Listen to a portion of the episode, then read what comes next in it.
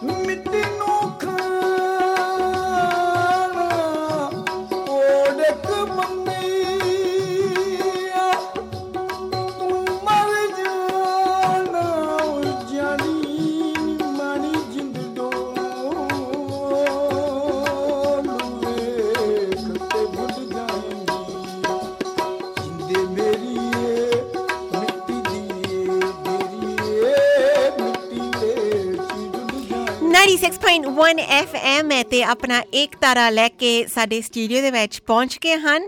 ਸੂਫੀ ਫਨਕਾਰ ਦਰਵੇਸ਼ ਮਿਸਟਿਕ ਸੂਫੀ ਸਾਈਂ ਜ਼ਹੂਰ ਜੀ। ਤੁਹਾਨੂੰ ਸਤਿ ਸ਼੍ਰੀ ਅਕਾਲ ਜੀ ਆਇਆਂ ਨੂੰ, ਅਸਲਾਮ ਅਲੈਕਮ। ਅਹ ਬਿਸਮਿਲ੍ਲਾ ਵਾਲੇਕਮ ਸਲਾਮ ਸਤਿ ਸ੍ਰੀ ਅਕਾਲ ਵਾਹਿਗੁਰੂ ਕਾ ਖਾਲਸਾ ਵਾਹਿਗੁਰੂ ਕੀ ਫਤਿਹ। ਵਾਹਿਗੁਰੂ ਜੀ ਕਾ ਖਾਲਸਾ ਵਾਹਿਗੁਰੂ ਜੀ ਕੀ ਫਤਿਹ। ਤੁਹਾਨੂੰ ਮਿਲ ਕੇ ਬਹੁਤ ਖੁਸ਼ੀ ਹੋਈ ਤੇ ਮੈਨੂੰ ਇਦਾਂ ਲੱਗਦਾ ਪਰ ਮਿਲੇ ਪਹਿਲੀ ਵਾਰਾਂ ਪਰ ਤੁਹਾਨੂੰ ਪਹਿਲੀ ਵਾਰੀ ਟੀਵੀ ਤੇ ਮੈਂ ਦੇਖਿਆ ਸੀ ਸ਼ਾਇਦ 5-6 ਸਾਲ ਪਹਿਲਾਂ। ਤੇ ਤੁਹਾਡੀ ਗੱਲ ਬਹੁਤ ਹੁੰਦੀ ਰਹਿੰਦੀ ਆ ਤੁਹਾਡੇ ਗੀਤ ਸੁਣਦੇ ਰਹਿੰਦੇ। ਤੇ ਸਾਨੂੰ ਲੱਗਦਾ ਕਿ ਅਸੀਂ ਤੁਹਾਨੂੰ ਪਹਿਲੀ ਵਾਰੀ ਨਹੀਂ ਮਿਲ ਰਹੇ ਲੰਬੀ ਮੁਲਾਕਾਤ ਲੱਗਦੀ ਆ। ਬੇਟੀ ਦੇਖ ਕੇ ਇਹ ਪੰਜਾਬ ਦੀ ਮਿੱਟੀ ਏ। ਜੀ। ਤੇ ਸਾਰੀ ਪੰਜਾਬ ਦੀ ਮਿੱਟੀ ਪੰਜਾਬੀਆਂ ਦੀ ਮਾਂ ਹੈ ਤੇ ਇਸ ਤੋਂ ਸਿਵਾ ਹੋਰ ਕੋਈ ਗੱਲ ਨਹੀਂ ਹੋ ਸਕਦੀ। ਹੂੰ। ਕਿ ਜਿਹੜੀ ਪੰਜਾਬੀ ਏ ਉਹ ਇੱਕ ਦਿਨ ਦਾ ਵਾਕਿਆ ਹੈ ਕਿ ਗੁਰੂ ਨਾਨਕ ਸੀ ਤੇ ਮਦੀਨੇ ਗਏ ਚਲੇ ਸੀ। ਹੂੰ। ਜਿਸ ਵਕਤ ਮਦੀਨੇ ਗਏ ਉਥੇ ਮੁਸਲਮਾਨ ਵੀ ਸੀ ਸਾਰਾ ਉਥੇ ਜਾਂਦੇ ਨੇ। ਜਿਵੇਂ ਗੁਰੂ ਦੇ ਦੁਆਰੇ ਤੇ ਜਾਂਦੇ ਨੇ ਜਾ। ਕੇ। ਦੁਆ ਖੈਰ ਆਖਦੇ ਨੇ। ਹਾਂਜੀ। ਹਾਂਜੀ। ਉਥੇ ਗਏ ਤੇ ਗੁਰੂ ਸਰਕਾਰ ਵੀ ਗਏ ਚਲੇ ਉਥੇ। ਜਿਸ ਵੇਲੇ ਉਥੇ ਗਏ ਉਹਨਾਂ ਮਦੀਨੇ ਮਨੇ ਲੱਤਾਂ ਤੇ ਕੀਤੀਆਂ। ਹਾਂਜੀ। ਤੇ ਉਹ ਕੇ ਉਹ ਗੱਲ ਜੰਜੂ ਮਾਲਾਂ ਸੀ ਨਿਸ਼ਾਨੀਆਂ ਸੀ ਗੁਰੂਆਂ ਵਾਲੀਆਂ। ਉਹ ਕੋ ਮੁਸਲਮਾਨਾਂ ਨੇ ਮੁੱਲਾ ਪਾਲਟੀ ਨੇ ਵੇਖਿਆ ਉਹਨਾਂ ਫਰਮਾਇਆ ਭਾਈ ਬਾਬਾ ਜੀ ਇਹ ਕਿਆ ਹੈ ਜੀ। ਆਖਿਆ ਜੀ ਹੁਕਮ ਕਰੋ ਕੀ ਪੁੱਛਣਾ ਚਾਹੁੰਦੇ ਹੋ? ਆਖਿਆ ਇਹਦੇ ਸਾਡਾ ਸਜਦਾ ਹੈ ਤੇ ਇਸ ਪਾਸੇ ਲੱਤਾਂ ਨਾ ਕਰੋ। ਦੂਸਰੇ ਪਰ ਕਰੋ। ਫਰਮਾਇਆ ਕਿ ਬੇਟਾ ਮੈਂ ਬੁੱਢਾ ਬੰਦਾ ਤੇ ਤੁਸੀਂ ਇੰਜ ਕਰੋ। ਜਿਸ ਜਿਹੜੇ ਪਾਸੇ ਤੁਹਾਡਾ ਸਜਦਾ ਹੈ ਨਾ ਮੇਰੀਆਂ ਲੱਤਾਂ ਪਕੜੋ ਤੇ ਦੂਸਰੇ ਪਾਸੇ ਕਰ ਦਿਓ। ਜੀ ਜੀ। ਆਖਿਆ ਠੀਕ ਹੈ ਜਿਹਨਾਂ ਲੱਤਾਂ ਪਕੜੀਆਂ ਤੇ ਦੂਸਰੇ ਪਾਸੇ ਜਿਸ ਪਾਸੇ ਫੇਰਨ ਉਹਨਾਂ ਨੂੰ ਕਾਬਾ ਉਸ ਪਾਸੇ ਨਜ਼ਰ ਆਵੇ। ਹੂੰ ਹੂੰ। ਉਹ ਸ਼ਸ਼ੋ ਪਾਂਜੇ ਪੈ ਗਈ ਕਿ ਇਹ ਕੀ ਬਾਤ ਹੈ? ਜਿਹੜੇ ਪਾਸੇ ਇਹਨਾਂ ਦੇ ਲੱਤਾਂ ਫੇਰਨੇ ਆ ਉਸੇ ਪਾਸੇ ਸਾਡਾ ਜਿੱਥੇ ਸਜਦਾ ਹੁੰਦਾ ਹੈ ਉਹ ਸਾਨੂੰ ਜਗ੍ਹਾ ਨਜ਼ਰ ਆਂਦੀ। ਜੀ। ਫਰਮਾਇਆ ਬਾਬਾ ਜੀ ਇੱਕ ਦੱਸਣਾ ਕਿ ਜਿਹੜੀਆਂ ਆਪ ਦੇ ਪਾਉ ਫੜਨੇ ਆ ਤੇ ਜਿਹੜੇ ਪਾਸੇ ਸੇ ਘੁਮਾਣੇ ਆ ਸਾਨੂੰ ਕਾਬਾ ਉਸ ਪਾਸੇ ਨਜ਼ਰ ਆਉਂਦਾ ਹੈ। ਤੁਸੀਂ ਇਹ ਦੱਸੋ ਕਿ ਤੁਸੀਂ ਮੁਸਲਮਾਨ ਹੋ ਜਾਂ ਹਿੰਦੂ ਹੋ ਜਾਂ ਸਿੱਖ ਹੋ ਜਾਂ ਕਿਆ ਸ਼ੈ ਹੂੰ? ਹੂੰ ਆਖੇ ਬੇਟਾ ਇਹ ਕਿਆ ਪੁੱਛਣਾ ਹੀ ਇਸ ਪੁੱਛਣ ਦਾ ਮਕਸਦ ਕੋਈ ਹੋਰ ਹੈ ਆਖੇ ਨਹੀਂ ਆਪ ਦੱਸਣਾ ਪਏਗਾ ਕਿ ਸਾਨੂੰ ਵੀ ਸ਼ਿਸ਼ੂ ਪਾਂਜੇ ਦੇ ਪਾ ਦਿੱਤੇ ਹੋ। ਹੂੰ। ਆਖਿਆ ਬੇਟਾ ਕਿ ਕਲਮਾ ਕਹਾਂ ਤਾਂ ਕੱਲ ਪਵੇ ਕਿ ਸ਼ੋਰ ਪਾਉਂਦਾ ਹੈ। ਕਲਮਾ ਕਹਾਂ ਤਾਂ ਕੱਲ ਪਵੇ ਔਰ ਬਿਨ ਕਲਮੇ ਵੀ ਨਾ। ਹਿੰਦੂ ਕਹਾਂ ਤਾਂ ਮਾਰਿਆ ਮੁਸਲਮਾਨ ਵੀ ਨਾ। ਪਰ ਪੰਜ ਤਤ ਕਾ ਪੁਤਲਾ ਏ ਗੁਰੂ ਨਾਨਕ ਮੇਰਾ ਨਾ। ਵਾਹ ਜੀ। ਦੇਖ ਬੇਟੀ ਸਾਰੇ ਬਾਵੇ ਆਦਮ ਦੀ ਮਿੱਟੀ ਇੱਕ ਹੈ ਹੂੰ। ਹਜ਼ਰਤ ਬਾਬੇ ਬੁੱਲੇ ਸ਼ਾਹ ਲਿਖਿਆ ਜਦ ਹਿੰਦੁਸਤਾਨ ਤੇ ਪਾਕਿਸਤਾਨ ਵੱਖ ਨਹੀਂ ਤੇ ਸਰਕਾਰ ਨੇ ਪਹਿਲੇ ਲਿਖ ਦਿੱਤਾ। ਚੱਲ ਬੁੱਲਿਆ ਚੱਲ ਉੱਥੇ ਚਲੀਏ ਜਿੱਥੇ ਹੋਵਣ ਸਾਰੇ ਅੰਨੇ। ਅੰਨੇ। ਨਾ ਕੋਈ ਤੇਰੀ ਜ਼ਾਤ ਪਛਾਣੇ ਤੇ ਨਾ ਕੋਈ ਤੈਨੂੰ ਮੰਨੇ। ਜੀ ਜੀ। ਫਰਮਾਨਦੇ ਨੇ ਰਾਮਦਾਸ ਕਿਤੇ ਫਤਿਹ ਮੁਹੰਮਦ? ਰਾਮਦਾਸ ਕਿਤੇ ਫਤਿਹ ਮੁਹੰਮਦ? ਤੇ ਜੱਗ ਤੇ ਪੈ ਗਿਆ ਸ਼ੋਰ। ਮਿਟ ਗਿਆ ਦੁਆਂ ਦਾ ਝਗੜਾ ਨਿਕਲ ਗਿਆ ਕੋਈ ਹੋਰ। ਗੱਲ ਸਮਝ ਨਦਾਨਾ ਗੱਲ ਸਮਝ ਨਦਾਨਾ ਕਿੱਥੇ ਕਿੱਥੇ ਜਾਣਾ ਗੱਲ ਸਮਝ ਨਦਾਨਾ ਆਪੇ ਮਾਰੇ ਆਪ ਜਿਵਾਵੇਂ ਤੇ ਇਜ਼ਰਾਈਲ ਬਹਾਨਾ। ਮੈਂ ਤੁਹਾਨੂੰ ਨਾ ਥੋੜੀ ਜਿਹੀ ਗੱਲਾਂ ਤੁਹਾਡੀ ਜ਼ਿੰਦਗੀ ਦੇ ਬਾਰੇ ਪੁੱਛਣਾ ਚਾਹੁੰਦੀ ਆ ਇੱਕ ਕਾਫੀ ਮਸ਼ਹੂਰ ਗੱਲ ਹੈ ਕਿਉਂਕਿ ਤੁਹਾਡੇ ਬਾਰੇ ਇੰਟਰਵਿਊਜ਼ ਪਹਿਲਾਂ ਦੇਖੇ ਨੇ ਕਈਆਂ ਨੇ ਦੇਖੇ ਹੋਣਗੇ। ਤੁਸੀਂ ਅ, 1937 ਦੇ ਆਸ-ਪਾਸ ਤੁਹਾਡਾ ਜਨਮ ਆ। ਜੀ। ਕਿਹੜੇ ਇਲਾਕੇ ਦੇ ਵਿੱਚ? ਸਹੀਵਾਲ? ਅਕਾਰਾ ਸਹੀਵਾਲ। ਹਾਂ ਉਹ ਕੋੜਾ ਤੇ ਤੁਸੀਂ ਪਾਰਟੀਸ਼ਨ ਤੋਂ ਪਹਿਲਾਂ ਦਾ ਤੁਹਾਡਾ ਜਨਮ ਆ ਤੁਸੀਂ ਉਸ ਸਾਂਝੇ ਪੰਜਾਬ ਦੇ ਵਿੱਚ ਜਨਮ ਲਿਆ। ਪਾਰਟੀਸ਼ਨ ਤੋਂ ਪਹਿਲਾਂ ਤੁਹਾਨੂੰ ਯਾਦ ਹੈ ਉਸ ਦਾ ਸਾਰਾ ਬੇਟੀ ਜਦੋਂ ਹਿੰਦੁਸਤਾਨ ਤੇ ਪਾਕਿਸਤਾਨ ਬਣਿਆ ਨਹੀਂ ਤੇ ਮੇਰੀ 10 ਸਾਲ ਦੀ ਉਮਰ ਹੈ। ਜੀ। ਕੁਛ ਉਮਰ ਜਿਹੜੀ ਨਾ ਉਹ ਜਿਵੇਂ ਆਪ ਦੇ ਗੁਰੂ ਹਨ ਜਾਂ ਜੋ ਪਰਮਾਤਮਾ ਹੂੰ ਦੂਏ ਕੀ ਬੋਲਦੇ ਹਨ? ਵਾਹਿਗੁਰੂ। ਅਹ, ਵਹ ਗੁਰੂ ਵੀ ਹਨ ਔਰ ਦੂਸਰੇ ਬੋਲਦੇ ਹਨ ਮੰਦਰ। ਮੰਦਰ ਮਸਜਿਦਾਂ। ਗੁਰਦੁਆਰੇ ਇਹਨਾਂ ਜਗ੍ਹਾ ਦੇ ਜੋ ਸਾਡਾ ਪੰਜਾਬ ਵਿੱਚ ਨਾ। ਮੈਂ ਕਾਫੀ ਫਿਰ ਚੁੱਕਾ ਸੂਫਿਆਨਾ ਦੇ ਹੂੰ। ਸੂਫਿਆਨਾ ਦਰਵੇਸ਼ਾਂ ਦੇ ਹੂੰ ਇਹ ਜ਼ਿਆਦੀ ਉਮਰ ਉਸ ਪਾਸੇ ਗੁਜ਼ਾਰ ਚੁੱਕਾ ਸੂਫੀ ਕਲਾਮ ਦੇ ਚ ਸ਼ੁਕਰ ਅੱਲਾ ਹਮਦੇ ਕਿ ਦੋ ਮੁਸਲਮਾਨ ਕੀਤਨ ਜਾਪਾਨ ਦੇ। ਅਵਾਰਡ ਬੀਬੀਸੀ ਅਵਾਰਡ ਤਿੰਨ ਅਵਾਰਡ ਹਨ ਸਾਡੇ ਪਾਕਿਸਤਾਨ ਦੇ। ਇੱਕ ਨੁਸਰਤ ਦਾ ਇੱਕ ਆਪ ਦਾ ਪ੍ਰਵੀਨ ਦਾ ਤੀਸਰਾ ਅਵਾਰਡ ਹੈ ਸਾਈਂ ਦੇ ਨਾਮ ਦਾ। ਕਿ ਉਹ ਹਲੇ ਹਜ਼ਰਤ ਬਾਬਾ ਬੁੱਲੇ ਸ਼ਾਹ ਦਾ। ਜਿਵੇਂ ਹਜ਼ਰਤ ਬਾਬਾ ਫਰੀਦ ਸਾਹਿਬ ਫਰਮਾਇਆ ਉੱਠ ਫਰੀਦਾ ਸੁੱਤਿਆ ਤੂੰ ਝਾੜੂ ਦੇ ਮਸੀਤ ਤੂੰ ਸੁੱਤਾ ਰੱਬ ਜਾਗਦਾ ਤੇਰੀ ਢਾਡੇ ਨਾਲ ਹੂੰ ਉਹ ਜਿਹੜੀ ਤੁਹਾਡੀ BBC ਅਵਾਰਡ ਆ ਉਹਦੇ ਬਾਰੇ ਥੋੜੀ ਜਿਹੀ ਗੱਲ ਕਰੀਏ ਕਿਉਂਕਿ ਤੁਹਾਨੂੰ ਨੋਮੀਨੇਟ ਕੀਤਾ ਗਿਆ ਸੀ। ਤੁਹਾਨੂੰ ਪਤਾ ਵੀ ਸੀ ਉਸ ਵੇਲੇ BBC ਅਵਾਰਡ ਕੀ ਚੀਜ਼ ਆ? ਇਹ ਨਹੀਂ ਪਤਾ ਸੀ ਬੇਟੀ ਕਿਵੇਂ ਮਹਿਸੂਸ ਹੋਇਆ ਤੁਹਾਨੂੰ ਜਦੋਂ ਤੁਸੀਂ ਉਸ ਸਟੇਜ ਤੇ ਗਏ ਪਹਿਲੀ ਵਾਰ? ਨੁਸਰਤ ਦਾ ਭਤੀਜਾ ਵੀ ਨਾਲ ਸੀ ਮੇਰੇ। ਜੀ। ਕਾਫੀ ਫਨਕਾਰ ਸੀ। ਪੂਰੇ ਪਾਕਿਸਤਾਨ ਦੇ ਪੰਜ ਟੋਲੀਆਂ ਸੀ। ਪੰਜ ਗਰੁੱਪ ਪਾਕਿਸਤਾਨ ਦੇ ਸੀ। ਹਰ ਮੁਲਕ ਦੇ ਪੰਜ ਪੰਜ ਗਰੁੱਪ ਸੀ। ਜਿਨ੍ਹਾਂ ਚੋਂ ਇੱਕ ਅਵਾਰਡ ਸਾਨੂੰ ਪਾਕਿਸਤਾਨ ਦਾ ਮੈਨੂੰ ਇਹ ਮਿਲਿਆ। ਕਿ ਵਲੀ ਦਾ ਕਲਾਮ ਹੈ ਜਿਹੜਾ ਜਿਵੇਂ ਗੁਰੂਆਂ ਦਾ ਪਰਮਾਤਮਾ ਹੁੰਦੀ ਤੇ ਉਹਨਾਂ ਦਾ ਕਰਮ ਹੁੰਦਾ ਹੈ। ਜਿਵੇਂ ਹਜ਼ਰਤ ਬਾਬਾ ਫਰੀਦੋ ਸ਼ਕਰਗੰਜ ਦਾ ਰਹਿਮ ਹੁੰਦਾ ਹੈ। ਕਿਉਂ ਗੁਰ ਬਾਬਾ ਨਾਮ ਹਿੰਦੀ ਦਾ ਲਫ਼ਜ਼ ਹੈ। ਜੀ। ਸੋ ਸਰਕਾਰ ਨੇ ਫਰਮਾਇਆ ਬੈਠ ਕੇ ਅੱਲਫ ਅੱਲਾ ਨੂੰ ਯਾਦ ਕਰੀਏ ਅੱਲਾ ਬਾਦਸ਼ਾਹ ਨਬੀ ਵਜ਼ੀਰ ਸਾਈਂ। ਨਬੀ ਸਾਹਿਬ ਸਰਤਾਜ ਕੋਲ ਅੰਬੀਆਂ ਦਾ ਵਲੀ ਹਿੱਕ ਤੂੰ ਹਿੱਕ ਅੰਬੀਰ ਸਾਈਂ। ਰੋਸ਼ਨ ਪਾਕ ਨਬੀ ਦਾ ਦੀਨ ਸੱਚਾ ਜਿੰਦੀ ਆਲ ਵਿੱਚੋਂ ਦਸਤਗੀਰ ਸਾਈਂ। ਚਿਸ਼ਤੀ ਚੰਨ ਚਰਾਗੋ ਪੀਰ ਬਖਸ਼ਾ ਜਿੰਦੇ ਨਾਮ ਫਰੀਦ ਫਕੀਰ ਸਾਈਂ। ਬੇਟੀ ਇੱਕ ਦਰਵੇਸ਼ਾਂ ਨਾਨਾ ਦਾ ਗੁਰੂਆਂ ਦੀ ਇੱਕ ਮਿਹਨਤ ਹੁੰਦੀ। ਉਸ ਮਿਹਨਤ ਵਿੱਚ ਜਿਵੇਂ ਕਤਰੇ ਕਤਰੇ ਸੇ ਦਰਿਆ ਬਣਤਾ ਹੈ ਨਾ ਇਨਕੀ ਮੰਜ਼ਲ ਐਸੀ ਹੈ ਅੱਗੇ ਵੱਧਦੀ ਹੈ ਮੈਂ ਤੁਹਾਡੇ ਨਾਲ ਇੱਕ ਗੱਲ ਤੁਹਾਨੂੰ ਪੁੱਛਣਾ ਚਾਹੁੰਦੀ ਹਾਂ ਕਿਉਂਕਿ ਤੁਹਾਡੇ ਵੱਲ ਦੇਖ ਕੇ ਜਦੋਂ ਆਪਣੀ ਮੁਲਾਕਾਤ ਹੋਣੀ ਬਾਹਰ ਹੋਈ ਦਰਵਾਜ਼ੇ ਦੇ ਬਾਹਰ ਤੇ ਤੁਹਾਨੂੰ ਹੁਣ ਵੀ ਦੇਖ ਕੇ ਹਰ ਇੱਕ ਇਨਸਾਨ ਦੀ ਜਿਹੜੀ ਰੂਹ ਹੁੰਦੀ ਹੈ ਨਾ ਬਹੁਤ ਸਾਰੇ ਲੋਕ ਮੰਨਦੇ ਨੇ ਕਿ ਉਹ ਦਿਖਦੀ ਆ। ਕਿ ਅੰਦਰ ਕੀ ਆ ਉਹ ਤੁਹਾਨੂੰ ਮਹਿਸੂਸ ਹੁੰਦਾ। ਤੇ ਮੈਂ ਤੁਹਾਡੇ ਵੱਲ ਦੇਖ ਰਹੀ ਹਾਂ ਤੇ ਮੈਂ ਪਹਿਲੀ ਵਾਰੀ ਆ ਗੱਲ ਕਹਿਣ ਲੱਗੀ ਹਾਂ ਕਿਸੇ ਦੇ ਬਾਰੇ ਸਟੂਡੀਓ ਦੇ ਵਿੱਚ। ਪਰ ਐਂ ਲੱਗਦਾ ਜਿਵੇਂ ਤੁਸੀਂ ਪੂਰੇ ਦੇ ਪੂਰੇ ਪ੍ਰੇਮ ਦੇ ਵਿੱਚ ਭਿੱਜੇ ਹੁੰਦੇ ਆ। ਪ੍ਰੇਮ ਦੇ ਬਾਰੇ ਤੁਸੀਂ ਕੀ ਕਹਿੰਦੇ ਹੋ? ਬੇਟੀ ਇਹ ਪ੍ਰੇਮ ਜਿਹੜੀ ਹੈ ਨਾ ਹਜ਼ਰਤ ਬਾਬਾ ਬੁੱਲੇ ਸ਼ਾਹ ਫਰਮਾਇਆ ਬੁਰੇ ਨੂੰ ਮੈਂ ਢੂੰਡਣ ਲੱਗਾ। ਬੁਰੇ ਨੂੰ ਮੈਂ ਢੂੰਡਣ ਲੱਗਾ ਤਾਂ ਬੁਰਾ ਨਾ ਮਿਲਿਆ ਕੋਈ। ਹੂੰ। ਜਦ ਆਪਣੇ ਆਪ ਜਾਤੀ ਮਾਰੀ ਤੇ ਮੈਥੋਂ ਬੁਰਾ ਨਾ ਕੋਈ। ਫੇਰ ਉਹ ਇਨਸਾਨੀਅਤ ਚ ਆ ਜਾਂਦਾ ਹੈ।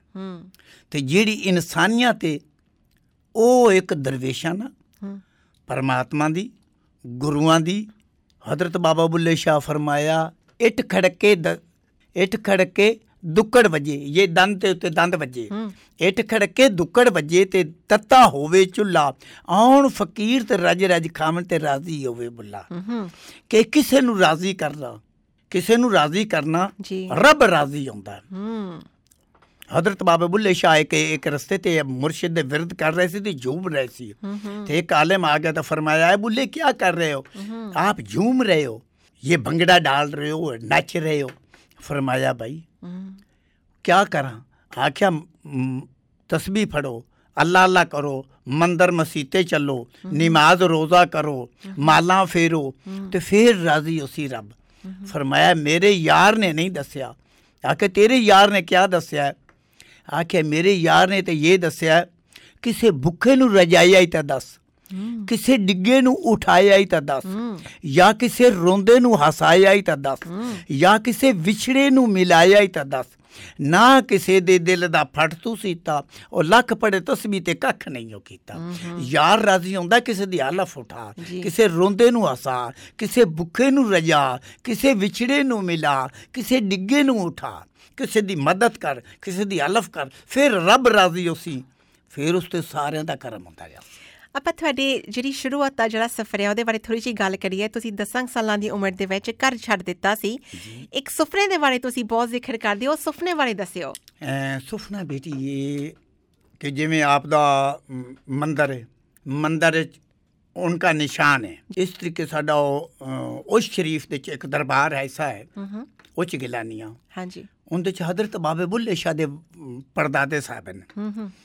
ਉਹ ਦਰਗਾਹ ਦੇ ਵਿੱਚੋਂ ਐਸਾ ਕਰਕੇ ਹੱਥ ਨਿਕਲਦਾ ਸੀ। ਹੂੰ। ਜਿਸ ਵਕਤ ਹੱਥ ਨਿਕਲਦਾ ਸੀ ਤੇ ਉਹ ਸਾਨੂੰ ਐਸਾ ਕਰਕੇ ਬੁਲਾਉਂਦਾ ਸੀ ਹੱਥ ਦਾ ਇਸ਼ਾਰਾ ਕਰਦਾ ਸੀ। ਜੀ ਜੀ। ਅਸੀਂ ਉੱਠ ਖਲੋਂਦੇ ਸੀ।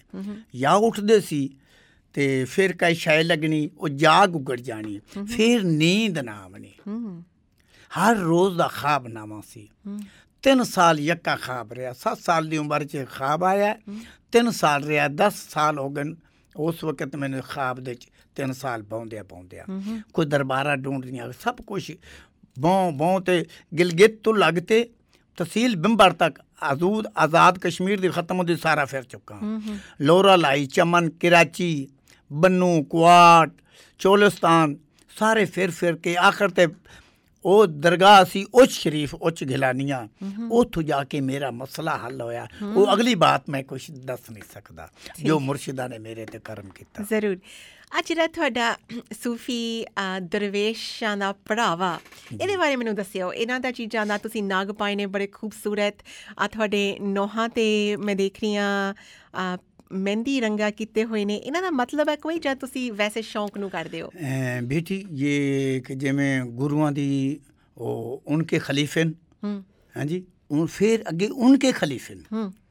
ਐਸਾ ਜੋ ਸਾਡਾ ਬਾਬੇ ਬੁੱਲੇ ਸ਼ਾਹ ਉਹਨਾਂ ਦੇ ਜੋ ਮੁਰੀਦ ਖਲੀਫੇ ਉਨਕਾ ਇਹ ਪਰੇਵਾ ਹੈ। ਇਹ ਫਕੀਰਾਂ ਨਾਲ ਆਇਜ਼ੀ ਕਿ ਆਪ ਦੇ ਨਾਲੋਂ ਅਗਲੇ ਨੂੰ ਅੱਛਾ ਸਮਝਣਾ। ਜੀ। ਮਹਿਮਾਨੀ ਕਰਨੀ। ਹਾਂਜੀ। ਮਹਿਮਾਨ ਰਾਜ਼ੀ ਤਾਂ ਰੱਬ ਰਾਜ਼ੀ। ਹਾਂਜੀ।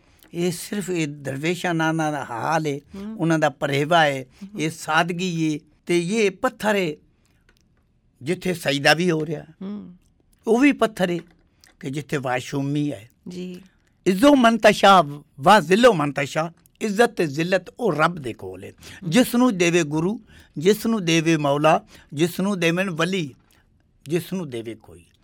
ਉਸ ਦੀ ਸਾਰੇ ਇੱਜ਼ਤ ਕਰਦੇ ਨੇ। ਇਹ ਉਨਕਾ ਕਰਮ ਹੈ। ਅੱਜ ਤੁਸੀਂ ਅੱਖਾਂ ਦੇ ਵਿੱਚ ਕਜਲਾ ਵੀ ਬਹੁਤ ਸੋਹਣਾ ਪਾਉਂਦੇ ਹੋ। ਇਹ ਤਾਂ ਹੁਣ ਦੁਨੀਆਦਾਰੀ ਦੀ ਬੇਟੀ ਸਿਲਸਿਲਾ ਕੀ ਕਰ ਬਹੁਤ ਵਧੀਆ। ਤੁਹਾਡੀ ਜਿਹੜੀ ਦਰਵੇਸ਼ ਦੀ ਦਿਨ ਦਿਹਾੜੀ ਦੀ ਜੋ ਜ਼ਿੰਦਗੀ ਹੁੰਦੀ ਆ ਆਮ ਇੱਕ ਜਿਹੜੀ ਤੁਹਾਡਾ ਦਿਨ ਤੁਸੀਂ ਕਿਵੇਂ ਗੁਜ਼ਾਰਦੇ ਹੋ? ਬੇਟੀ ਜੋ ਆਮ ਇੱਕ ਤਾਰ ਖੜਕਦੀ ਰਹਿੰਦੀ ਹੈ। ਹੂੰ। ਵੱਜੇ ਅੱਲਾ ਵਾਲੀ ਤਾਰ ਵੱਜੇ ਮੁਰਸ਼ਿਦ ਵਾਲੀ ਤਾਰ ਲੱਗੇ ਸਾਈਆਂ ਵਾਲੀ ਤਾਰ ਚੀਣਾ ਐਂ ਛੜਿੰਦਾ ਯਾਰ। ਹੂੰ।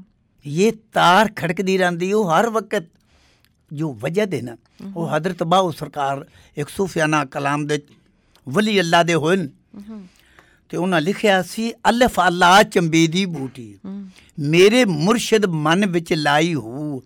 ਨਫੀ ਅਸਬਾਤ ਦਾ ਪਾਣੀ ਮਿਲਿਆ। ਹਰ ਰਗੇ ਹਰ ਜਾਈ ਹੋ। ਅੰਦਰ ਬੂਟੀ ਮੁਸ਼ਕ ਮਚਾਇਆ। ਜਾਂ ਫੁੱਲਣ ਤੇ ਆਈ ਹੋ। ਜੀਵੀ ਮੁਰਸ਼ਿਦ ਕਾਮਿਲ ਬਾਹੂ ਜਿਸ ਇਹ ਬੂਟੀ ਲਾਈ ਨਫੀ ਹੁੰਦੀ ਕਿ ਜਿਹੜਾ ਇਹ ਕਲਬ ਹੈ ਨਾ ਇਹ ਉਸ ਦੇ ਤਾਰ ਨਾਲ ਖੜਕਦਾ ਰਹਿੰਦਾ ਜਦੋਂ ਤੁਸੀਂ ਸਟੇਜ ਤੇ ਵੀ ਪਰਫਾਰਮ ਕਰਦੇ ਹੋ ਜਦੋਂ ਵੀ ਤੁਹਾਨੂੰ ਗਾਉਂਦਿਆਂ ਨੂੰ ਦੇਖਿਆ।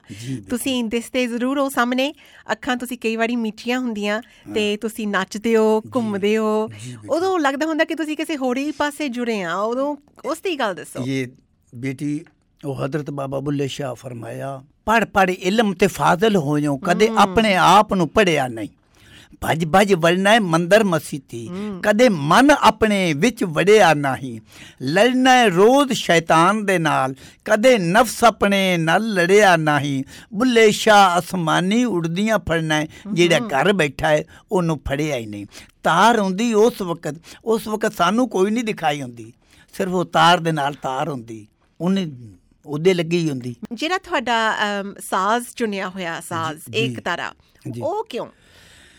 ਇੱਕ ਤਾਰਾ ਸਾਡਾ ਇਹ ਹੈ ਸੂਫੀਜ਼ਮ ਹਜ਼ਰਤ ਦਹੂਦ ਅਲੈਹ ਸਲਾਮ ਦੀ ਕਿਤਾਬ ਦੇ ਸੂਫੀ ਤੇ ਮੂਸੀਕੀ ਸ਼ੁਰੂਆਤ ਹੈ।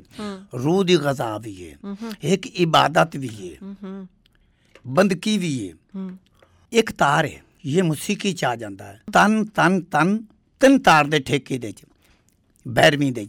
ਤਨ ਤਨ ਤਨ ਵਜਦਾ ਇੱਕ ਤਾਰਾ। ਇੱਕ ਤਾਰੇ ਵਿੱਚ ਰਾਗ ਹਜ਼ਾਰਾਂ। ਵੱਖ ਵੱਖ ਅੰਗ ਤੇ ਹਰ ਹਰ ਸੁਰ ਨਿਆਰਾ। ਤਨ ਤਨ ਤਨ ਵਜਦਾ ਇੱਕ ਤਾਰਾ। ਇੱਕ ਤਾਰੇ ਦੀ ਜ਼ਰਬ ਹਯਾਤੀ। ਹੈ ਜ਼ਰਬ ਕਲਿਆਣ ਤੇ ਜ਼ਰਬ ਪਰਬਾਤੀ ਹੈ ਤੁੰਬਾ ਗਹਿਰਾ ਅਥਾ ਸਮੁੰਦਰ। ਤਾਰ ਕਿੱਲੀ ਦੇ ਸੀਨੇ ਅੰਦਰ। ਅੰਬਲ ਦੀ ਰਾ ਮਿਜ਼ਰਾਬ ਦੀ ਹਰਕਤ। ਡਾਂਟੀ ਆਸ ਉਮੀਦ ਸਹਾਰਾ। ਤਨ ਤਨ ਤਨ ਵਜਦਾ ਇੱਕ ਤਾਰਾ। ਆਪਣੇ ਹੱਥੀ ਆਪ ਬਣਾਵੇਂ ਸੋਹਣੀ ਸੂਰਤ ਉਪਰੰਪਾਰਾ ਉਹਦੀ ਹੂਕ ਨੂੰ ਆਪੇ ਜਾਣੇ ਆਪਣੇ ਦਰਦ ਆਪੇ ਚਾਰਾ। ਸੱਚੇ ਸੁਰ ਦੀ ਮਾਲਾ ਜਪਦਾ ਪਿਆਰ ਦੀ ਬੋਲੀ ਦਾ ਵੰਜਾਰਾ। ਤਨ ਤਨ ਤਨ ਵਜਦਾ ਇੱਕ ਤਾਰਾ। ਵਾਹ ਜੀ। ਹਜ਼ਰਤ ਸ਼ਾਹ ਲਤੀਫ ਬਿਟਾਈ ਇਹ ਇੱਕ ਤਾਰੇ ਨਾਲ ਤਬਲੀਗ ਕੀਤੀ। ਹਜ਼ਰਤ ਅਮੀਰ ਖੁਸਰੋ ਨਿਜ਼ਾਮਉਦੀਨ ਔਲੀਆ ਸਤਾਰ और ਸਾਜ਼ ਦਾ ਸਹਾਰਾ ਲੈ ਕੇ ਤਬਲੀਗ ਕੀਤੀ। ਹਜ਼ਰਤ ਬਾਬਾ ਬੁੱਲੇ ਸ਼ਾਹ ਨੱਚ ਕੇ ਯਾਰ ਨੂੰ ਮਨਾਇਆ ਤੇ ਉਸ ਦੀ ਤਬਲੀਗ ਕੀਤੀ ਗਈ। ਜਿਵੇਂ ਹਜ਼ਰਤ ਬਾਬਾ ਫਰੀਦ ਸਾਹਿਬ ਦੁਨੀਆ ਤੇ ਤਬਲੀਗ ਕੀਤੀ ਮੁਸਲਮਾਨ ਕੀਤੇ। ਗੁਰੂ ਪਹਿਲਾ ਸਲਾਮ ਗੁਰੂ ਨੂੰ ਦੂਸਰਾ ਸਲਾਮ ਹਜ਼ਰਤ ਬਾਬਾ ਫਰੀਦ ਸ਼ਕਰ ਗੰਜ ਨੂੰ। ਸੋ ਆਪਾਂ ਹੋਰ ਵੀ ਗੱਲਾਂ ਬਾਤਾਂ ਕਰਨੀਆਂ ਖੋਕ ਸਟੂਡੀਓ ਬਾਰੇ ਵੀ ਹਾਲੇ ਗੱਲ ਕਰਨੀ ਹੈ ਪਰ ਮੈਂ ਚਾਹੂੰਗੀ ਬੇਨਤੀ ਆ ਮੇਰੀ ਕਿ ਤੁਸੀਂ ਜੋ ਕਹੋ ਜੋ ਤੁਸੀਂ BBC ਦੇ ਸਟੇਜ ਤੇ ਸੁਣਾਇਆ ਸੀ ਜੇ ਤੁਸੀਂ ਉਹਦੇ ਦੋ ਬੋਲ ਸਾਨੂੰ ਸੁਣਾ ਦਿਓ। ਹਾਂ, ਸਾਜ਼ ਤੋਂ ਬਗੈਰ ਤਾਂ ਜਿਹੜਾ ਹੈ ਉਹ ਕੁਛ ਉਹ ਨਹੀਂ ਬੋਲਿਆ ਜਾਂਦਾ। ਪਰ ਜਿਹੜੀ ਅੱਲਾ ਉਹਦੀ ਰਜ਼ਾ ਹੈ। ਇਹ ਇੱਕ ਥੋੜੀ ਜਿਹੀ ਨਿੱਕੀ ਹਾਂ ਅਸੀਂ ਤੇ ਆਵਾਜ਼ ਸੁਣਨੀ ਹੈ ਤੁਸੀਂ ਉਹ ਸੁਣਾਓ। ਹਾਏ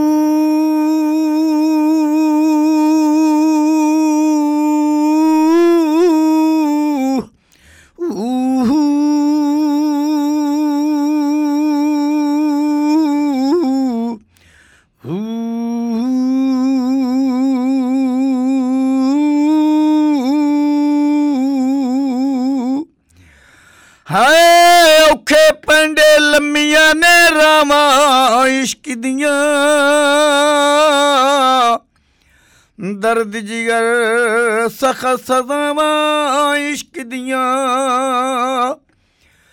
ਅੱਲਾਹੂ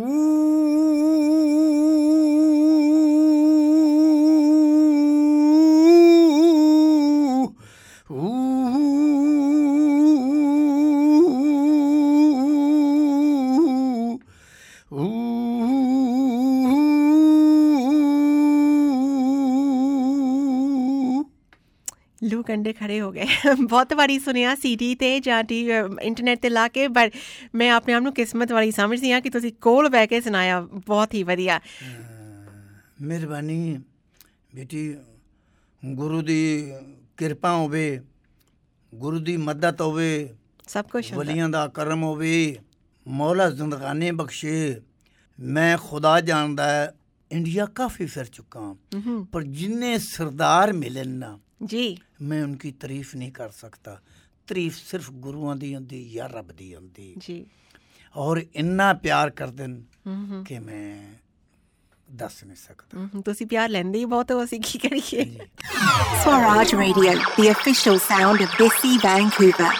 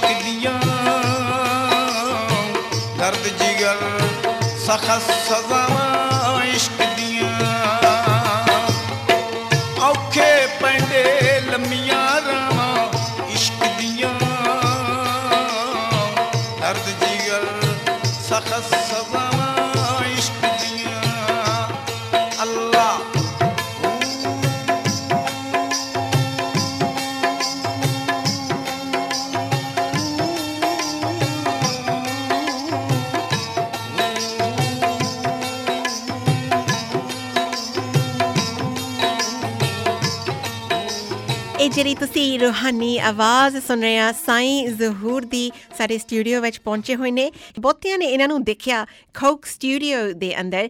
ਸਾਈਂ ਜੀ ਸਾਨੂੰ ਕੋਕ ਸਟੂਡੀਓ ਜੋ ਤੁਸੀਂ ਪਹਿਲੀ ਵਾਰੀ ਗਏ ਸੀ ਉਹਨਾਂ ਦੇ ਨਾਲ ਤੁਹਾਡਾ ਮਲਾਪ ਕਿਵੇਂ ਹੋਇਆ? ਉਹ ਜਿਹੜੀ ਉਹ ਜਿਹੜਾ ਸਫ਼ਰ ਆ ਹੁਣ ਤੱਕ ਦਾ ਉਹ ਕਿਵੇਂ ਰਿਹਾ? ਹਾਂ, ਬੇਟੀ ਲਾਹੌਰ ਮੈਂ ਥੋੜਾ ਜਿਹਾ ਇੰਡੀਆ ਦੇ ਗਏ ਸੀ ਚੰਡੀਗੜ੍ਹ ਉਥੋਂ ਪ੍ਰੋਗਰਾਮ ਕਰਕੇ ਮੈਂ ਵਾਪਸ ਆਇਆ ਸੀ। ਹੂੰ। ਤੇ ਨੂਰੀ ਬੈਂਡ ਸੀ ਉੱਥੇ ਸਾਡੇ ਲਾਹੌਰ ਦੇ ਹੀ ਨੇ ਜੀ। ਤੇ ਉਹ ਕੋਕ ਵਾਲਿਆਂ ਨੇ ਸਾਨੂੰ ਬੁਲਾਇਆ ਤੇ ਮੇਰਾ ਅਜੇ ਉਹਨਾਂ ਨਾਲ ਰਾਸਤਾ ਨਹੀਂ ਸੀ। ਹੂੰ ਉਸਨੇ ਇੱਕ ਮੇਰੀ ਪਹਿਲੀ ਫਿਲਮ ਖੁਦਾ ਕੇ ਲਈ ਉਸਨੇ ਰੀਮਿਕਸ ਕਰਕੇ ਉਹ ਚਲਾਈ ਹੋਈ ਸੀ। ਹਾਂਜੀ। ਉਸ ਨੂੰ ਪਤਾ ਸੀ ਉਹਨੇ ਨੂਰੀ ਬੈਂਡ ਨੂੰ ਆਖਿਆ ਕਿ ਮੈਨੂੰ ਸਾਈਂ ਲੋੜ ਦੇ। ਹੂੰ ਹੂੰ। ਉਹ ਨੂਰੀ ਬੈਂਡ ਆਇਆ ਉਹਨੇ ਕੀਤਾ ਵੀ ਸਾਈਂ ਕਿ ਥੋੜੀ ਮੇਰੀ ਹਲਫ ਉਠਾ ਕਿ ਮੈਂ ਕੋਕ ਜਾਣਾ ਤੇ ਆਪ ਦੇ ਜ਼ਰੀਏ ਮੈਂ ਕੋ ਥੋੜਾ ਜਿਹਾ ਕੋਕ ਦੇ ਲਗਾ ਜਾਵਾਂਗਾ। ਮੈਂ ਆ ਜਾਵੇ ਠੀਕ ਹੈ ਉਹਦੇ ਨਾਲ ਰਲ ਕੇ ਥੋੜਾ ਜਿਹਾ ਕਲਾਮ ਸੀ ਹਜ਼ਰਤ ਬਾਬਾ ਬੁੱਲੇ ਸ਼ਾਹ ਦਾ। ਇਲਮੂ ਬਸ ਕਰੀਓ ਯਾਰ। ਇੱਕ ਅਲਫ ਤੇਰੇ ਦਰਕਾਰ ਇਲਮੂ ਬਸ ਕਰੀਓ ਯਾਰ। ਇੱਕ ਇਹ ਸੀ ਕਲਾਮ ਮੇਰਾ ਇੱਕ ਤੁੰਬਾ ਸੀ ਜਿਵੇਂ ਆਪਣੇ ਇੰਡੀਆ ਦਾ ਵੀ ਇੱਕ ਉਹ ਕੀ ਸਰ ਕੀ ਸਰਦਾਰ ਹੈ ਹੁੰਦਾ ਨਾ? ਉਹ ਜਿਹਨੇ ਉਹ ਤੁੰਬਾ ਗਾਇਆ ਇੰਡੀਆ ਦਾ। ਜੀ। ਉਸਨੇ ਗਾਇਆ ਤੇ ਮੈਂ ਇੰਡੀਆ ਕੀ ਜਲ ਗਿਆ ਤੇ ਮੈਂ ਸੋਚਿਆ ਕਿ ਮੰਮੀ ਪਾਕਿਸਤਾਨੀ ਆ ਤੇ ਮੰਮੀ ਕਿਉਂ ਨਹੀਂ ਕਿ ਤੂੰ ਬਗਾ ਲਵਾਂ ਕਿਉਂ ਨਾ? ਮੈਂ ਹਜ਼ਰਤ ਅਮੀਰ ਖੁਸਰੋ ਨਿਜ਼ਾਮਉਦੀਨ ਔਲੀਆ ਜੀ। ਹਜ਼ਰਤ ਬਾਬਾ ਫਰੀਦ ਹਜ਼ਰਤ ਬਾਬਾ ਬੁੱਲੇ ਸ਼ਾ ਹਜ਼ਰਤ ਸ਼ਾਹ ਲਤੀਫ ਦੇ ਨਾਮ ਲੈ ਕੇ ਤੇ ਉਹਨਾਂ ਤੋਂ ਤੁੰਬਾ ਮੈਂ ਵੀ ਤਿਆਰ ਕਰ ਦਿੱਤਾ। ਉਥੇ ਇੱਕ ਤੁੰਬਾ ਮੈਂ ਤਿਆਰ ਕਰ ਦਿੱਤਾ। ਉਸ ਤੋਂ ਬਾਅਦ ਤੇ ਫਿਰ ਕੋ ਕਾਲੇ ਵੀ ਆਏ। ਫਿਰ ਮੈਂ ਕਲਾਮ ਗਾਇਆ। ਜੋ ਪੜਨਾ ਸੀ ਉਹ ਮੈਂ ਪੜਿਆ ਹੋਰ ਅੱਗੇ ਕੀ ਪੜਨਾ ਹੈ? ਇੱਕ ਨੀ ਮੈਂ ਜਾਣਾ ਜੋਗੀ ਦੇ ਨਾਲ ਹਜ਼ਰਤ ਬਾਬਾ ਬੁੱਲੇ ਸ਼ਾਹ ਦਾ ਕਲਾਮ ਹੈ। ਉਹ ਪੜਾ ਪੜਿਆ ਤਿੰਨ ਚਾਰ ਕਲਾਮ ਉੱਥੇ ਫਿਰ ਮੈਂ ਕੀਤੇ। ਬਹੁਤ ਅੱਛਾ ਹੈ। ਕੋਕ ਵਾਲੇ ਵੀ ਅੱਛੇ ਨੇ। ਉਹਨਾਂ ਥੋੜਾ ਰੀਮਿਕਸ ਕਰਕੇ ਇਕੱਠਾ ਕਰ ਦਿੱਤਾ ਇਕੱਠਾ ਕਰਕੇ। ਤੁਹਾਡੀ ਠੇਠ ਪੰਜਾਬੀ ਬੋਲਦੇ ਬਹੁਤ ਸੋਹਣੀ ਲੱਗਦੀ ਹੋ ਤੇ ਵਿੱਚ ਜਦੋਂ ਤੁਸੀਂ ਇੰਗਲਿਸ਼ ਦਾ ਲਫ਼ਜ਼ ਪਾਉਂਦੇ ਆ ਤਾਂ ਹੋਰ ਵੀ ਵਧੀਆ। ਅਮ ਇੱਕ ਗੱਲ ਮੈਨੂੰ ਦੱਸੋ ਕਿ ਤੁਸੀਂ ਦਰਗਾਹ ਤੇ ਜ਼ਿਆਦਾ ਰਹੇ ਹੋ ਆਪਣੀ ਮੁਰਸ਼ਦ ਦੀ ਜਗ੍ਹਾ ਤੇ। ਜੀ।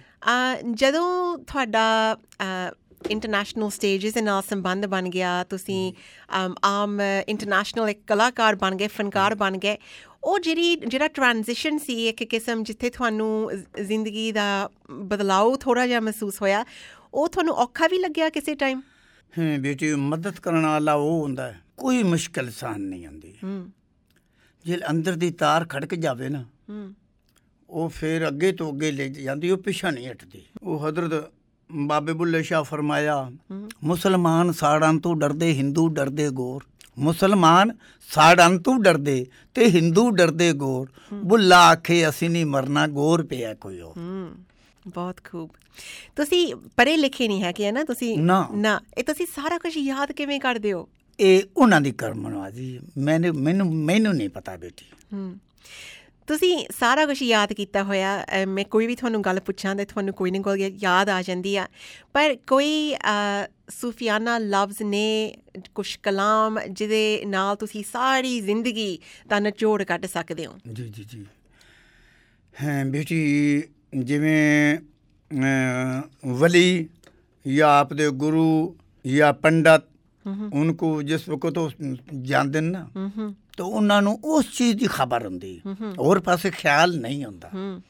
ਤੇ ਜਿਸ ਵਕਤ ਉਹ ਸਟੇਜ ਤੇ ਹੋਈਏ ਜਾਂ ਵਲੀ ਦੇ ਕਲਾਮ ਦੀ ਹੋਵੇ ਸਾਨੂੰ ਉਸ ਪਾਸੇ ਦੀ ਉਹ ਚੀਜ਼ ਦੀ ਯਾਦ ਹੁੰਦੀ ਦੂਏ ਪਾਸੇ ਦਾ ਸਾਡਾ ਨਹੀਂ ਧਿਆਨ ਨਹੀਂ ਹੁੰਦਾ। ਬਹੁਤ ਵਧੀਆ। ਜਦੋਂ ਤੁਸੀਂ ਪੰਜਾਬ ਆਏ ਸੀ ਇੰਡੀਆ ਵਾਲੇ ਪੰਜਾਬ ਜੀ ਜੀ। ਪੰਜਾਬ ਤਾਂ ਸਾਡਾ ਸਾਂਝਾ ਹੀ ਆ। ਤੁਸੀਂ ਉਧਰੋਂ ਲੋਚਦੇ ਹੋ ਅਸੀਂ ਇਧਰੋਂ ਲੋਚਦੇ ਆ ਫ਼ਰਕ ਤਾਂ ਇੰਨਾ ਕੀ। ਆ ਤੁਹਾਨੂੰ ਸਭ ਤੋਂ ਵਧੀਆ ਕੀ ਲੱਗਿਆ ਉੱਥੇ ਆ ਕੇ? ਹੈ ਬੇਟੀ ਵਧੀਆ ਤੇ ਇਹ ਕਿ ਮਿੱਟੀ ਪੰਜਾਬ ਦੀ ਹੂੰ। ਉਹ ਇੱਕ ਕੇ ਹੂੰ। ਮਾਂ ਬੋਲੀ ਹਿੱਕੇ। ਖੂਨ ਏਕੇ। ਹੋਰ ਕੋਈ ਇਹਦੇ ਚ ਕੋਈ ਫ਼ਰਕ ਨਹੀਂ। ਉਹ ਮੈਂ ਪਹਿਲੇ ਦੱਸਿਆ ਸੀ ਕਿ ਅਜੇ ਹਿੰਦੁਸਤਾਨ ਤੇ ਪਾਕਿਸਤਾਨ ਬਣਿਆ ਨਹੀਂ ਸੀ। ਤੇ ਹਜ਼ਰਤ ਬਾਬਾ ਬੁੱਲੇ ਸ਼ਾਹ ਲਿਖ ਦਿੱਤਾ ਸੀ ਕਿ ਰਾਮਦਾਸ ਕਿਤੇ ਫਤਿਹ ਮੁਹੰਮਦ।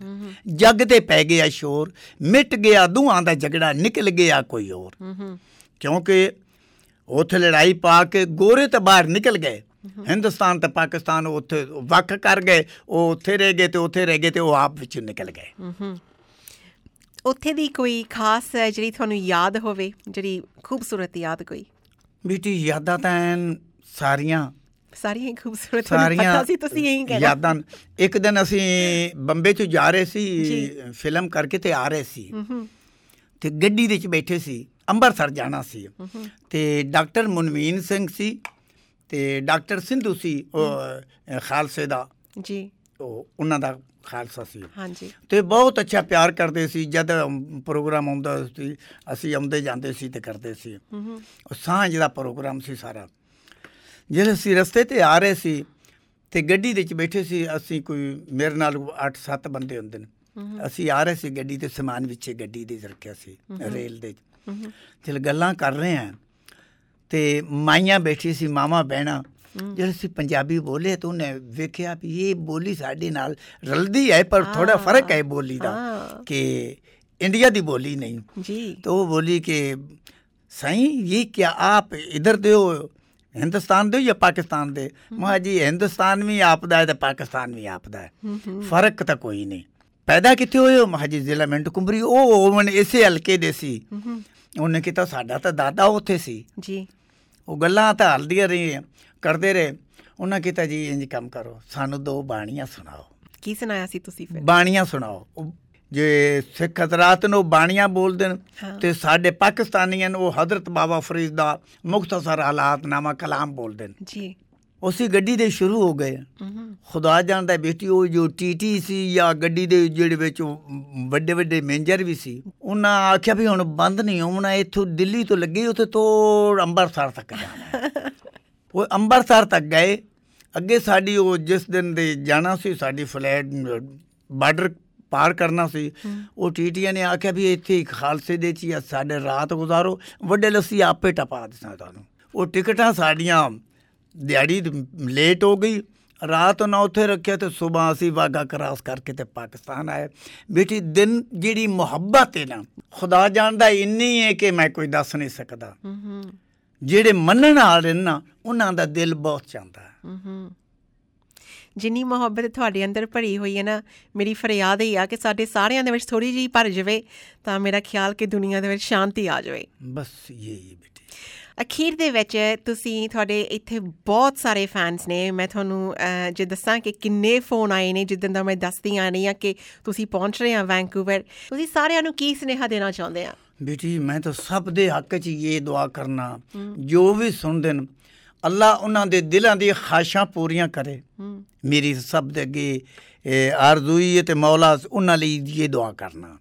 ਕਿ ਅੱਲਾ ਉਹਨਾਂ ਨੂੰ ਜ਼ਿੰਦਗਾਨੀ ਬਖਸ਼ੇ ਤੇ ਤੰਦਰੁਸਤੀ ਬਖਸ਼ੇ। ਜਲ ਅੱਲਾ ਜੋ ਉਹਨਾਂ ਦੀ ਦਿਲ ਦੀਆਂ ਖਾਸ਼ਾਂ ਨੇ, ਮੌਲਾ ਉਹ ਉਹਨਾਂ ਦੀ ਪੂਰੀਆਂ ਕਰੇ। ਹੂੰ ਹੂੰ ਬਹੁਤ ਵਧੀਆ। ਤੁਸੀਂ ਵੀ ਇਸੇ ਤਰ੍ਹਾਂ ਖਿੜੇ ਰਹੋ। ਤੇ ਕੱਲ ਨੂੰ ਫਿਰ ਆਪਾਂ ਮਿਲਦੇ ਆ ਉੱਥੇ ਸਟੇ ਦ ਵੋਗ ਥੀਏਟਰ ਤੇ ਉਦ ਤੱਕ ਹੁਣ ਤੁਸੀਂ ਕੁਝ ਖਾਓ ਪੀਓ ਤੇ ਮੇਰਾ ਖਿਆਲ ਤੁਹਾਡੇ ਹੋਰ ਵੀ ਇੰਟਰਵਿਊਜ਼ ਰਹਿੰਦੇ ਨੇ। ਤੇ ਤੁਸੀਂ ਥੱਕੇ ਵੀ ਨਹੀਂ ਲੱਗਦੇ ਕਿਉਂਕਿ ਤੁਸੀਂ ਇੰਨਾ ਲੰਬਾ ਸਫ਼ਰ ਕਰਕੇ ਪਹੁੰਚੇ ਹੋ ਅੱਜ। ਜੇ ਸਫ਼ਰ ਦੇ ਮੁਤਲਕ ਕਰਕੇ ਪੁੱਛੀ ਨਾ ਤੇ ਬੇਟਾ ਮੇਰਾ ਘਾਬਰ ਗਿਆ ਸੀ ਨੇ ਆਖਿਆ ਕਿ ਅੱਬਾ ਮੈਂ ਇੰਨਾ ਸਫ਼ਰ ਨਹੀਂ ਕਰ ਸਕਦਾ। ਹਾਂ। ਤੇ ਮੈਂ ਇਸ ਨੂੰ ਆਖਿਆ ਕਿ ਨਹੀਂ ਬੇਟਾ ਜਿੰਨਾ ਇੱਕ ਖਾਸ਼ ਕੀਤੀ ਹੋਈ ਹੈ ਨਾ ਜੀ। ਜਿੰਨਾ ਖਾਸ਼ ਕਰਕੇ ਆਏ ਹਨ ਨਾ ਤੇ ਉਹਦੇ ਟਾਈਮ ਦੇ ਚ ਨੁਕਸਾਨ ਨਹੀਂ ਦੇਣਾ ਚਾਹੁੰਦਾ ਮੈਂ। ਉਹਨਾਂ ਦਾ ਟਾਈਮ ਪੂਰਾ ਕਰੀਏ। ਇਹ ਮੈਂ ਸਾਰਿਆਂ ਨੂੰ ਦੱਸਣਾ ਚਾਹੁੰਦੀ ਆ ਐਕਚੁਅਲੀ ਕਿਉਂਕਿ ਜਦੋਂ ਤੁਸੀਂ ਅੰਦਰ ਆਏ ਸੀ ਮੈਨੂੰ ਪਤਾ ਸੀ ਤੁਸੀਂ ਸਿੱਧੇ 에ਅਰਪੋਰਟ ਤੋਂ ਆਏ ਆ ਤਾਂ ਮੈਂ ਤੁਹਾਨੂੰ ਆਫ 에ਅਰ ਪੁੱਛਿਆ ਸੀ ਸਵਾਲ ਕਿ ਤੁਸੀਂ ਕੁਝ ਖਾ ਪੀ ਲਿਆ? ਤੇ ਤੁਸੀਂ ਉਸੇ ਵੇਲੇ ਹੱਥ ਖੜੇ ਕਰਕੇ ਕਿਹਾ ਸੀ ਕੋਈ ਨਾ ਪੁੱਤ ਖਾਣਾ ਪੀਣਾ ਬਾਅਦ ਵਿੱਚ ਪਹਿਲਾਂ ਜਿਹੜਾ ਕੰਮ ਕਰਨਾ ਹੈ ਉਹ ਕਰੀਏ। ਬਹੁਤ ਹੀ ਵਧੀਆ। ਬੇਟੀ ਕਿਸੇ ਦਾ ਦਿਲ ਰਾਜ਼ੀ ਤਾਂ ਰੱਬ ਰਾਜ਼ੀ। ਤੁਸੀਂ ਸਾਨੂੰ ਤਾਂ ਬਹੁਤ ਅੱਜ ਖੁਸ਼ ਕੀਤਾ। ਸਾਈਂ ਜੀ ਖੁਦਾ ਹਾਫਿਜ਼। ਖੁਦਾ ਹਾਫਿਜ਼। 96.1 FM ਸਤਿ commercial ਸ੍ਰੀ break ਅਕਾਲ। ਤੇ ਵਾਹਿਗੁਰੂ ਜੀ ਕਾ ਖਾਲਸਾ ਵਾਹਿਗੁਰੂ ਜੀ ਕੀ ਫਤਿਹ। ਵਾਹਿਗੁਰੂ ਕਾ ਖਾਲਸਾ ਵਾਹਿਗੁਰੂ ਕੀ ਫਤਿਹ। ਬਹੁਤ ਖੁਸ਼ੀ ਨਾਲ ਹੀ ਅਸਲਾਮ ਅਲੈਕੁਮ। ਕਾਰਗੋ ਵੀ ਚੋਰੀ ਹੋ ਗਿਆ। ਕਿੱਧਰ ਜਾਵੇ ਬੰਦਾ? ਯਾਰ ਉਤੋਂ ਕੋਈ ਇੰਸ਼ੋਰੈਂਸ ਨਹੀਂ। ਸੌਰੀ ਬਈ ਰੋਜ਼ ਹੀ ਖਬਰਾਂ ਸੁਣੀਦੀਆਂ ਇਦਾਂ ਦੀਆਂ। ਪਰ ਤੂੰ ਇੰਸ਼ੋਰੈਂਸ ਕਿਉਂ ਨਹੀਂ ਕਰਾਈ ਬਈ? ਤੈਨੂੰ ਇਹ ਗਲਤੀ ਬੜੀ ਮਹਿੰਗੀ ਪੈਣੀ ਆ। AMC ਤੋਂ ਇੰਸ਼ੋਰੈਂਸ ਕਰਾਈ ਹੁੰਦੀ ਤਾਂ ਸਾਰੇ ਦਾ ਸਾਰਾ ਨੁਕਸਾਨ ਕਵਰ ਹੋ ਜਾਣਾ ਸੀ। ਬੱਲਿਆ ਪੱਲੇ ਬੰਨ ਲੈ ਪੱਲੇ। ਤੁਸੀਂ ਵੀ ਗਲਤੀ ਨਾ ਕਰਿਓ। ਇੰਸ਼ੋਰੈਂਸ ਇੱਕ ਚੋਇਸ ਨਹੀਂ ਅੱਜ ਦੇ ਦੌਰ ਵਿੱਚ ਜ਼ਰੂਰੀ ਆ। AMC ਵਾਲੇ life insurance disability construction cargo ਘਰਾਂ ਤੇ ਗੱਡੀਆਂ ਦੀ ਇੰਸ਼ੋਰੈਂਸ ਵੀ ਕਰਦੇ ਨੇ। ਮਾੜੇ ਸਮੇਂ ਦੱਸ ਕੇ ਨਹੀਂ ਆਉਂਦੇ। ਆਪਣੇ ਆਉਣ ਵਾਲੇ ਕੱਲ ਨੂੰ ਸੁਰੱਖਿਅਤ ਬਣਾਓ। ਬੀ ਸੇਫ ਬੀ ਇੰਸ਼ੋਰਡ ਹੁਣੇ ਫੋਨ ਕਰੋ। 604 507 44